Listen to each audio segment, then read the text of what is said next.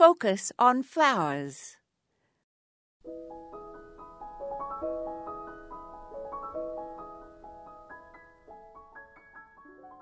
Lilium longiflorum is a staple in the modern flower trade, and its common name of Easter lily is well known in English speaking countries in the Northern Hemisphere.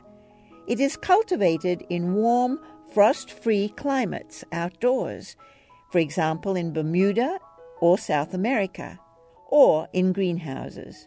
Frequently, it is marketed in pots. These trumpet lilies are fragrant, and the pure white blooms with yellow stamens are lovely in floral arrangements. It is a good idea, though, to snip off the pollen laden stamens before arranging these flowers, as the pollen stains tablecloths and clothing. The white purity, both inside and out, of these exquisite blooms contrasts beautifully with the shiny green foliage. These lilies are not available any longer in the wild.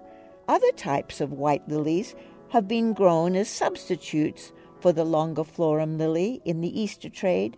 One is Lilium sargentii, which is a Chinese native related to the regal lily.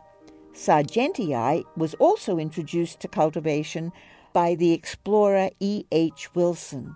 It blooms a few weeks later than the Easter lily but has been used extensively in breeding programs with Lilium centifolium and sargentii to produce other lovely white cultivars. This is Moya Andrews, and today we focused on the Easter lily.